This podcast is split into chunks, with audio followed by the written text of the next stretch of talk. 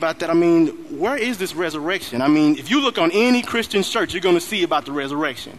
You know, you ever seen those corny shirts, you know, in case of rapture, this shirt will be unmanned. Whatever. It's like, please take that back home. But seriously, I mean, when we think about life, you know, what kind of life are we talking about? If we really are supposed to be the living dead, what are we alive to? And I think we have a hint of that in Romans from Paul. Romans 6:10-11. We know that our old self was crucified with him so that the body of sin might be destroyed and we might no longer be enslaved to sin. For whoever has died is freed from sin. But if we have died with Christ, we believe that we will also live with him. We know that Christ, being raised from the dead, will never die again. Death no longer has dominion over him. The death he died to sin once for all. But the life he lives to God. Now this is an important verse. So you also, it's talking to believers, so you also must consider yourselves dead to sin and alive to God in Christ Jesus. Okay, cool. So we know now that we are alive to God. Sweet. But not only is he talking about who we're alive to, he's also talking about resurrection. He's talking about the life that we have in Christ because we are in Christ. Christ conquered death. The Spirit rose Christ from the dead. And so far as we are in Christ, we may die. No, actually, we will die. But the fact of the matter is we won't stay dead. For every believer, there is life after death. Now, I just want you to kind of play and imagine, just kind of use your imagination. When you think of life after death, what are some of the ideas that come to your mind? Just kind of think on that for a little bit. Because I don't know, I've been doing a lot of reading, and there's a lot of ideas about what life after death actually is, what it consists of. I mean, you have some of these, you know, Shirley MacLaine types that really believe in past lives and reincarnation and stuff. Ooh, girl, did you know I was Cleopatra's best friend? You know, and I just found all that out when I went to the hypnotist. And it's like, okay, baby, thank you.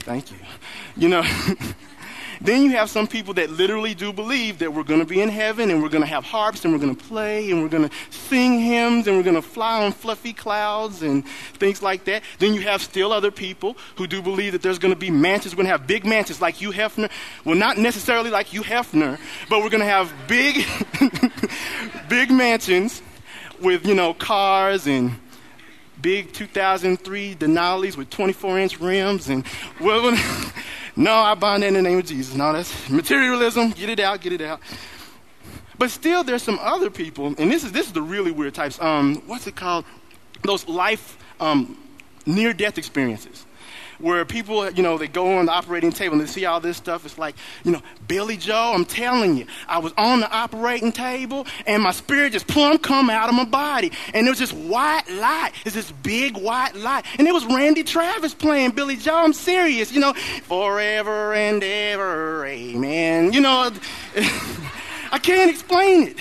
You know, you hear these stories all the time. And so all these people have all these different ideas about what life after death is. Now, this is me. I try to keep things very simple in my life. So I'm like, okay, I am supposed to be serving Jesus Christ. Jesus Christ is the Lord of heaven and earth. Wouldn't it be a good idea to see what he says about eternal life? I don't know, call it, you know, intuition, common sense. You know, it's one of those things, you know, if he really did come from heaven, maybe he had some kind of idea about what eternal life is like. And another thing is, you know, if you get a lot of the Bibles nowadays, they put all of the writings by Jesus in red. So, you know, you don't have to read the whole Bible. All you got to do is just look for the red parts, and then there you go. You know, so if you're lazy, if you're efficient, not lazy, if you're efficient like me, then you can just basically kind of do that. And I did that. And so I really wanted to kind of find out, what does Jesus have to say about life after death? What does Jesus have to say about eternal life? And I came up with something. I really want to just process this with y'all and just see what y'all think. John 17, in the book of John. Now, this right here is the longest recorded prayer that Jesus made in the Bible. This is basically before he's crucified, and in this first part is when he is initiating the prayer to his Father. And he reads, After Jesus had spoken these words, he looked up to heaven and said, Father, the hour has come. Glorify your Son so that your Son may glorify you, since you have given him authority over all people, to give eternal life to all whom you have given him. Excuse me. Now, this is a good verse. I mean, it's a profound truth, but for what I was looking for, it was kind of like, well, duh. You know, I just heard this ever since I was in Sunday school. Yes, we know Jesus gives eternal life. So as far as what I was looking for, this isn't exactly what I wanted. So I just had to keep going and keep pressing forward. So this next part, and this is eternal life. And this is tight, y'all. Stay with me. This is eternal life. See how that's italicized? If you look in the languages, basically, the this is really emphasized to basically show an emphasis in, like, with contrast. Like you say, you know, that's not the bomb. This is the bomb. Like, that's not a donut. This is a donut. Krispy Kreme. I mean, whoo, Lord. I'm sorry, I'm a Krispy Kreme fiend. Just lost my track of thought for a second. But you get what I'm saying. It's basically a comparison. So when Jesus is saying this is eternal life, he's basically saying, listen up, this is what I think eternal life is. Now, some of y'all may have read this scripture, but I read this scripture, and this next part that's coming up, it hit me like a middle linebacker, you know, because I've had my ideas about what eternal life is. And so when I read this and I really asked the Spirit to speak to me on it, it really changed my outlook on some things. This is eternal life, that they may know you, the only true God, and Jesus Christ whom you have sent. Now let's just marinate on that for a second. That they may know you, the only true God, and Jesus Christ whom you have sent. Now, there doesn't seem to be anything about any past lives. There doesn't seem to be anything about any white fluffy clouds. There doesn't seem to be anything about any white light and Randy Travis. And there doesn't seem to be anything about any big mansions, even though I really would like one. But there doesn't seem to be anything about that. There's something just about the knowledge of God and Jesus Christ. Now, please, I am not saying that there won't be any singing in heaven. I'm not saying that there's nothing about any type of angels or mansions. That's not what I'm trying to debate. What I'm basically trying to say is, if we're really looking at the scriptures here, Jesus is basically emphasizing that that is not what eternal life is encapsulated by. That's not the main thing about eternal life. The main thing about eternal life is knowledge of God and Jesus Christ. Now, of course, we got to unpack this because I know this is what I thought about, too. There's some people that might get the idea that we're talking about knowledge about God. And that's not what we're talking about at all. We're not talking about how, like, you have the objective knowledge, like 4 + 4 = 8. Or, you know, 4 × 4 = 16. 4. It's nothing like that. It's more of, the language says it's more of a personal, experiential, over time type knowledge or becoming familiar with. That's the type of knowledge that we're talking about when we talk about this. So the difference is, okay, it's the difference between you saying, okay, I know Bill Gates and saying, I know my best friend. And that's not if Bill Gates is your best friend. And if Bill Gates is your best friend, would you please meet me right over here after the service with your checkbook?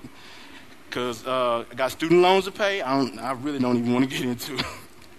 But I think you understand what I'm talking about. It's not an objective knowing. It's a more personal type knowing and stuff like that. Now, I put this together with other biblical ideas. Like Jesus basically says that he is the way, the truth, and the life.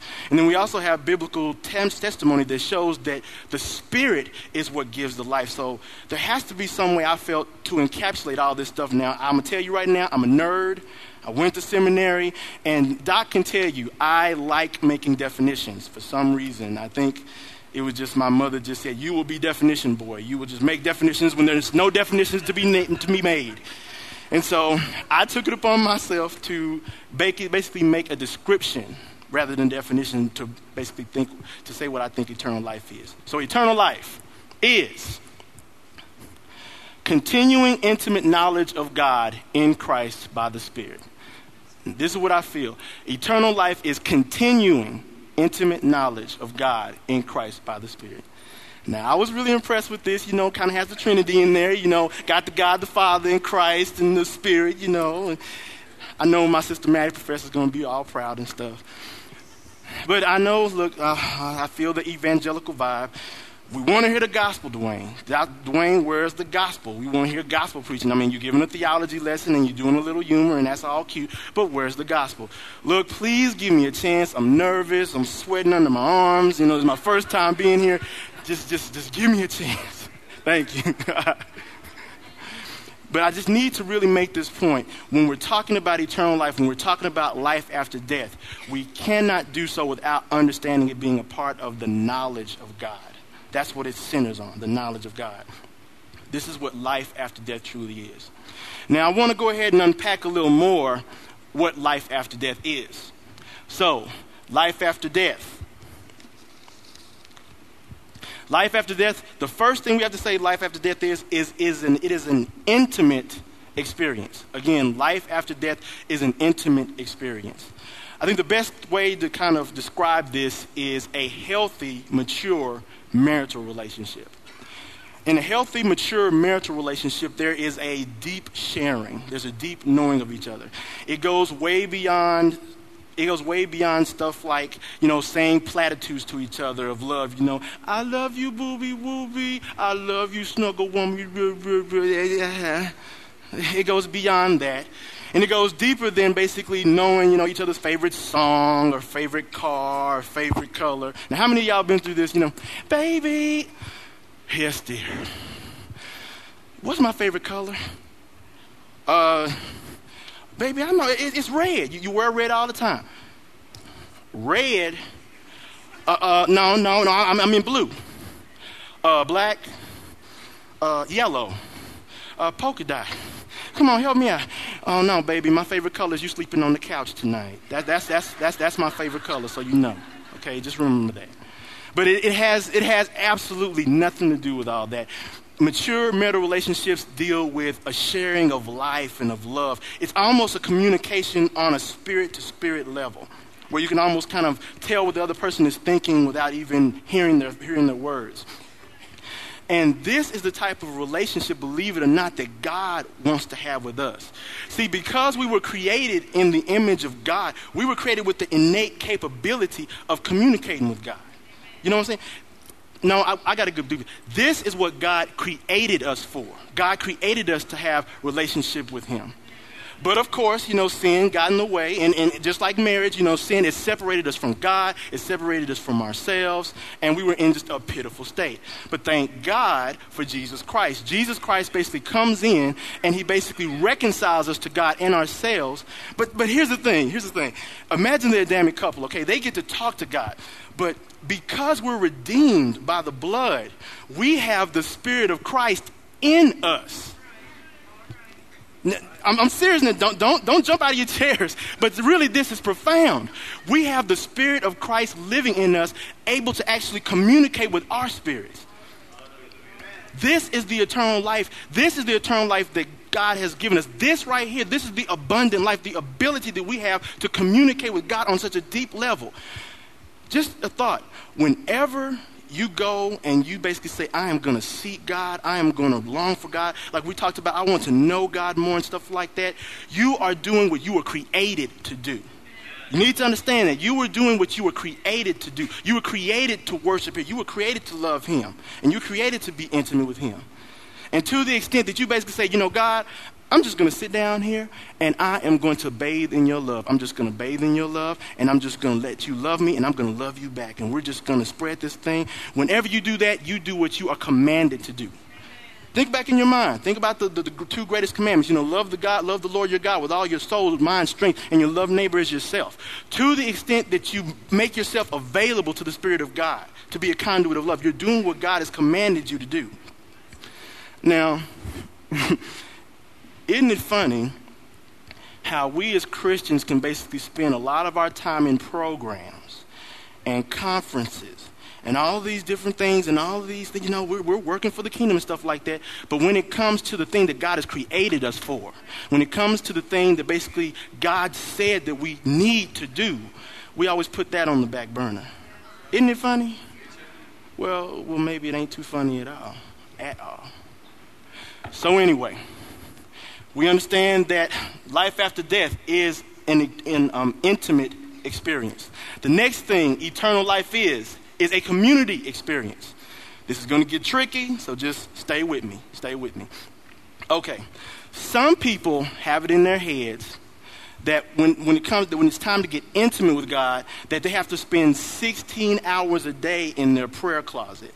And they really don't, you know, they have a good heart, no doubt. They have a good heart. They want to see God.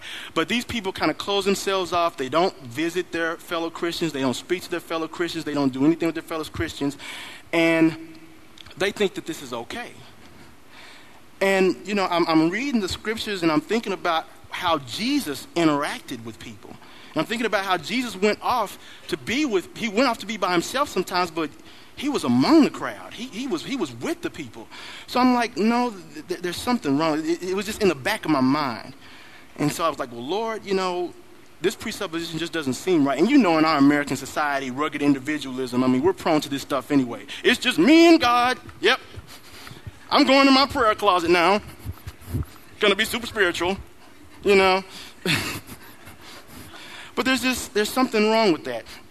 And I looked, and I think I found a scripture that really kind of validated what I was thinking. 1 John 4.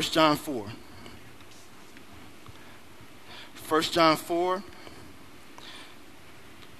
verse 7 through 11. Beloved, let us love one another, because love is from God. Everyone who loves is born of God and knows God. Listen close. Whoever does not love does not know God, for God is love. God's love was revealed among us in this way. God sent his only Son into the world so that we might live through him. And in this love, not that we loved God, but that he loved us and sent his Son to be among the atoning sacrifices for our sins. Beloved, since God loved us so much, we ought to love one another. Again, that's 1 John 4, 7 through 11. Now, I just want to pass an idea through you. Just take it as an idea. I submit to you that there is no way that we can know God intimately the way that God wants us to know him outside of having loving relationships with other people. I'm going to say that again. You need to catch this. I submit to you that there is no way that we can fully know God intimately the way he wants us to know him outside of relationships with other people. Now, please don't get me wrong. I am not saying that we don't get along with God. I'm not saying that we don't take retreats and we try to seek and seek his face by ourselves. Even Jesus did that. It says in the scripture, Jesus went away from the crowds. He went away from the disciples, and he got alone to the Father, and he prayed by himself. That is good. But there's some type of self-deceit that's been going on that basically says, to the extent that you do this all the time, you're some type of spiritual super soldier. You know, you're so anointed you can't talk to your fellow Christians, stuff like that. I'm anointed. I got to go pray. I got to go pray. You know, there's something wrong with that. Understand something. God is community. God is community. Not God has community. God is community. Father, Son, Holy Spirit. And each of these persons loves the other persons continuously. This is what God wants us to do as the body of Christ. Look at the two greatest commandments about loving God and loving the neighbor. They're inseparable. You can't do one without the other.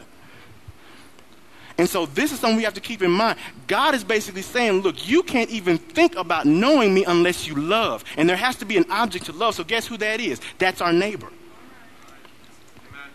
That's our neighbor. God said to love him as we love others. Now this is convicting to me. How many times do we, you know, we're in such a rush to just get to our prayer closet that we pass by our fellow Christians? We don't talk to them. We don't say hi because we are such a rush to get back to our own personal prayer closet with our own time with God. God forbid we could be inconvenienced with another person that needs us. Or how many times is it that we pass the least of these? You know, remember that scripture where Jesus said, you know, as much as you give into the least of these, you are given to me? We forget about that, right? And so, you know, no, I got to have my time with God. And so we pass these people to get to our own places so we can have our own private time with God, our own little holy shrine at the house. Mm-hmm. And see, I have to confess, I've done this so many times. I'm one of those people, I hate to be bothered. Sometimes I don't like interruptions. So if I feel in my mind I'm finna go do something with God, I gotta go do something with God. And this poor man, you know, this Christian has been crying their eyes out, and all they want from me is just a God bless you. But no, I'm too holy. I can't do that. I can't stop for them. I gotta basically say, you know, baby, I gotta pray. I'll pray for you when I get there, okay? And when I get there, I'm falling asleep. I don't know what to pray for. I can't even count how many times I've done that. And I don't think I'm the only one. God help us. Because I'm going to have to stand before God. I'm going to have to answer for that. I don't like to think about it. I don't like to think about it. So anyway, this is the second part just to show you. Eternal life is a community experience. The last thing, life after death, is to be a daily experience. This is extremely important, y'all. Our eternal life is to be lived out daily. Let's think back to what God has been sharing with us through Greg about dying to self. I mean, we know this stuff positionally. We know that since we're in Christ, we're dead to sin, we're dead to the world, and basically what we're asked to do by God is basically just to live that out. Live what we know that we are. If we truly know that we are dead to sin and dead to the world, then let's act like we are living dead people in this earth. But see, here's the paradox. And, you know, God is always, you know, into paradoxes. And, you know, he does all this crazy flip stuff. You know, the first shall be last and last shall be first. And, you know, you got to lose your life to find it. He does this stuff all the time. So this is the cool thing. At the same time we're supposed to think of ourselves as zombies or the living dead for God, we have to also think of ourselves as the purveyors, the possessors of eternal life. We have eternal life right now.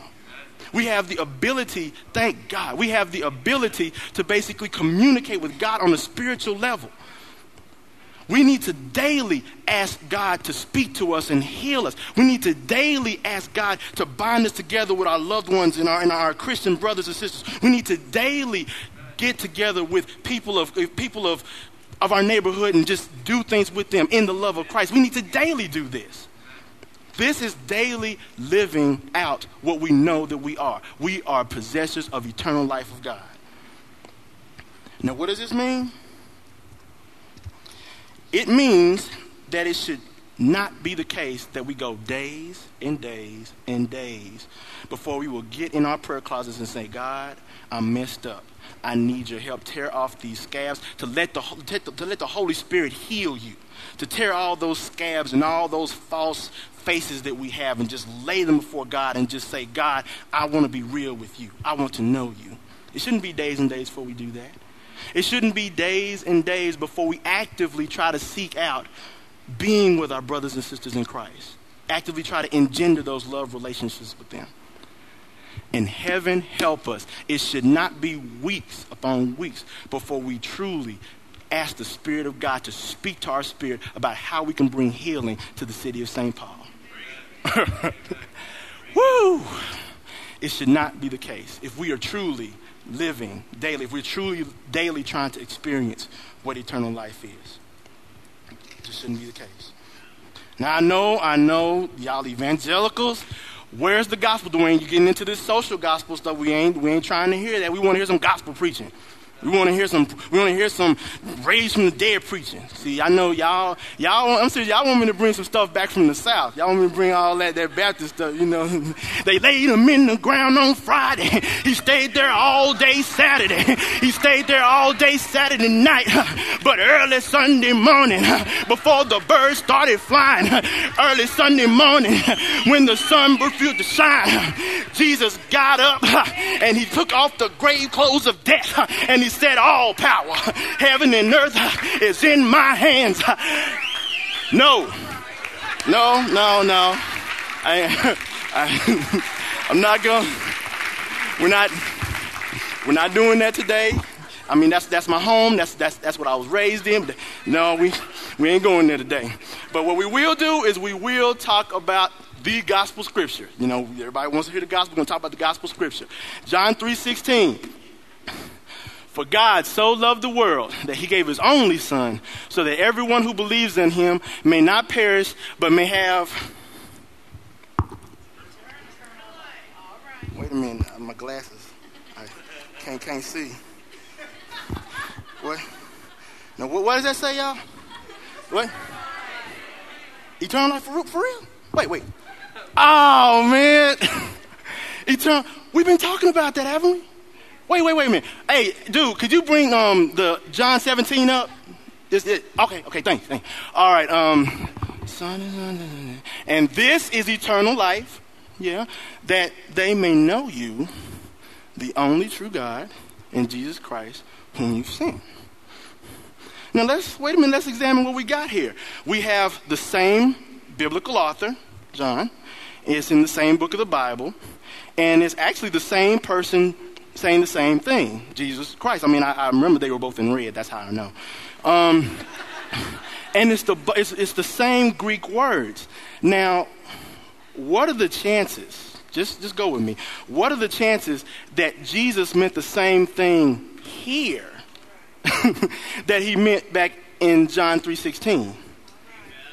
I think it's pretty high. Okay? I just call it a hunch. I think if Jesus is saying the same words in the same book, using the exact same words, that he means the same thing.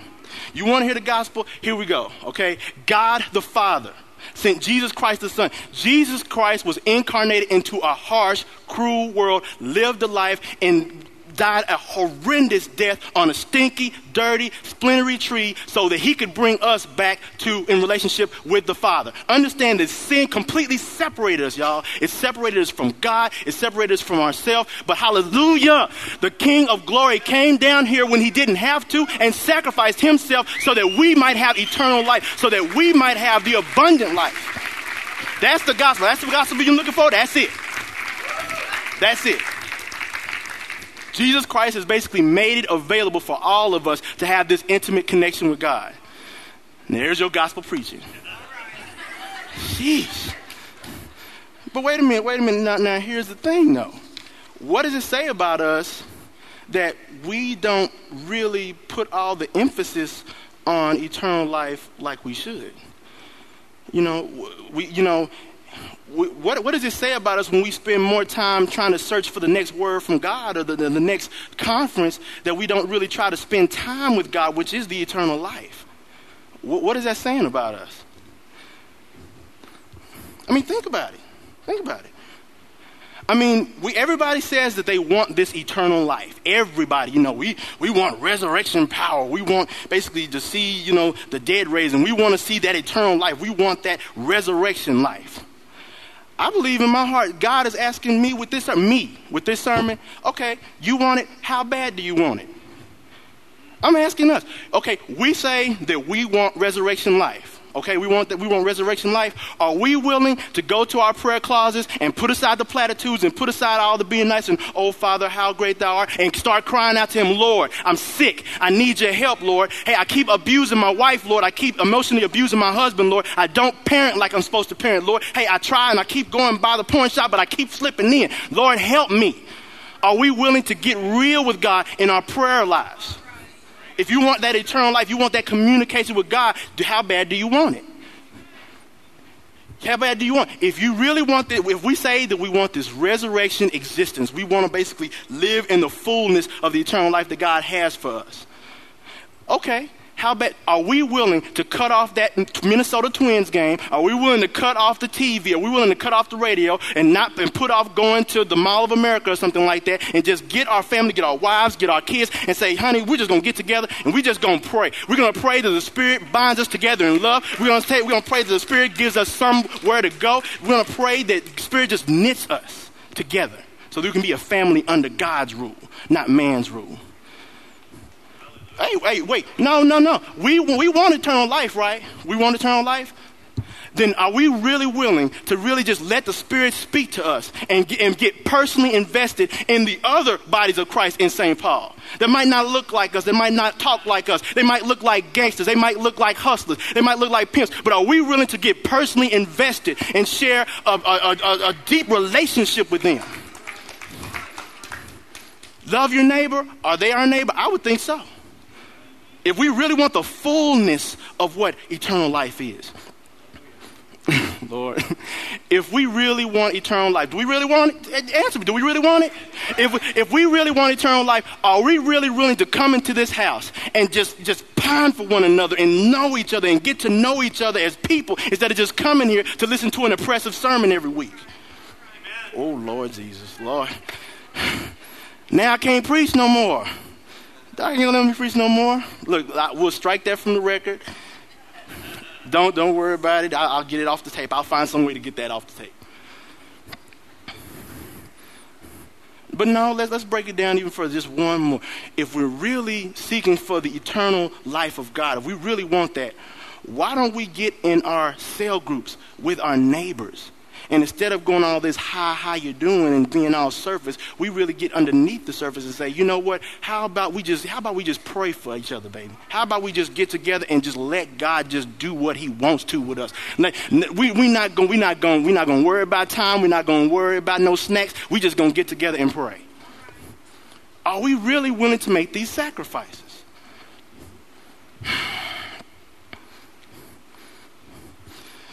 Lord Jesus. God has given us a tremendous, tremendous gift. God has given us something that we cannot even comprehend in Jesus Christ. Jesus Christ came down here and died, y'all. This is God, okay? This is God in heaven coming down, being born in a manger, a stanky manger, living a life, a destitute life, and then dying the death of a criminal so that we could truly have this eternal life, that we could have this connectivity with God and with one another. And are we really just going to just let that slide? Are we really going to let that slide so we can just do Christian life as usual?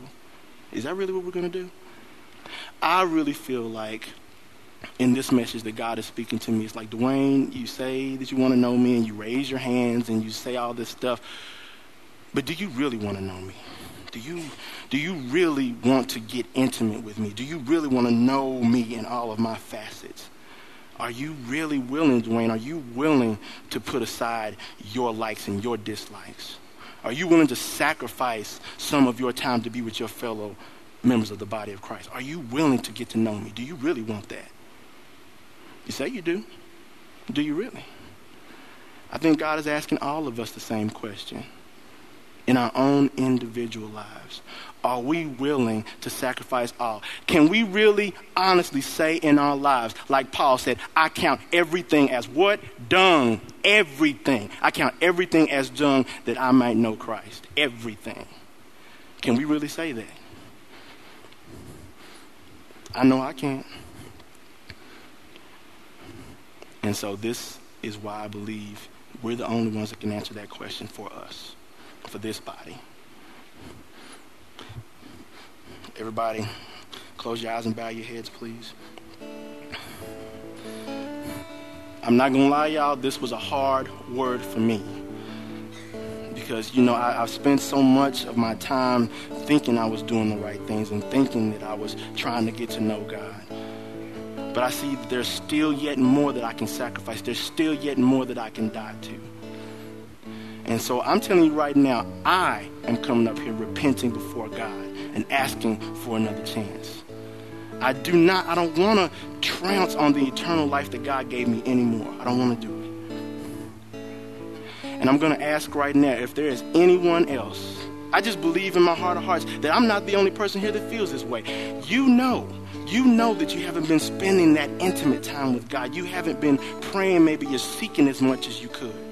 You haven't been reaching out to your neighbor and knowing God in that loving relationship like you could. And if that's you, you just raise your hand, please. My hand is up. My hand is all the way up because I need this. Thank you, sir. Thank you, ma'am. If you know that you haven't been manifesting that eternal life like you need to, just raise your hand. Thank you. Thank you.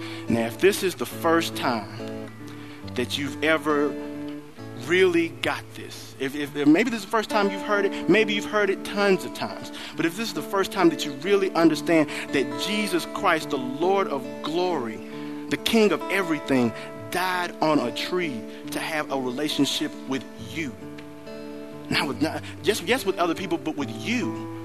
That you can commune on a spirit-to-spirit basis with the living God. And he just wants you to come back. We've all been separated. We've all fallen short and come, short of the glory of God. But God wants us back. If this is a time that you know that you want to dedicate your life to the Lord, that you want to give your life to Jesus, would you please raise your hand? If there's anybody here that just wants to give their life to Jesus. Thank you, sir. Thank you. Yes, Lord. Thank you. Thank you. Thank you. We're just going to pray right now. We're just going to pray a prayer of repentance, all of us. Some of us for the first time. Some of us for the 100th time. For my case, the 1,000th time. But we're going to pray, and we're just going to believe that God is willing to restore us. Father God, we just come before you collectively, just knowing, just asking for your mercy and thanking you for your grace. We thank you for your son Jesus that died on the cross, that we might have this eternal life, that we might manifest now. Some of us have been walking with you for a time, Lord, but we just got busy. We just thought we were doing the right thing like Paul, but we just know we needed to come on back. We needed to do a little bit more. We needed to really try to press in to get to know you more. And there's some people here for the first time, Lord. They want to know you. Not only as Lord, but as Savior. They want to know you, God. And for that, I just thank you for the opportunity, Father. And right now, we just corporately repent. Whether it's the first time or the 100th time, we corporately repent before you, God. We ask that you would just send your mercy upon us. And that this word has been implanted in our hearts, and we will not be the same. We thank you for your grace. We thank you for your mercy. And we know that you are just and faithful to forgive. And we thank you that as a result of this word, we will never be the same. In Jesus' name, amen. Praise the Lord. Thank God for the grace of God. God forgives the chief of sinners like myself. I just want to encourage each one of you, whether it's your first time accepting God or whether this is just a time of coming back, understand that God's Spirit is with you. Understand that his death wasn't a loss. His death was your gain. You were actually able to commune with the Lord of the universe. That's large. That's huge. And God has given us another opportunity to live in that full dimension, to do that. I just thank you for listening. If this was the first time of your accepting Christ, if this was your time of accepting Christ, please go over here to a table. We have some information for you. If you want prayer, if you just want to pray about some issues, there's some things in your life that you just want to talk about, we're going to have a prayer team up here. Please use these resources. I thank you. I thank God for this opportunity of letting me speak. I thank you guys for letting me talk to you. And I just pray that the Spirit would just bless you in every area of your life. God bless you.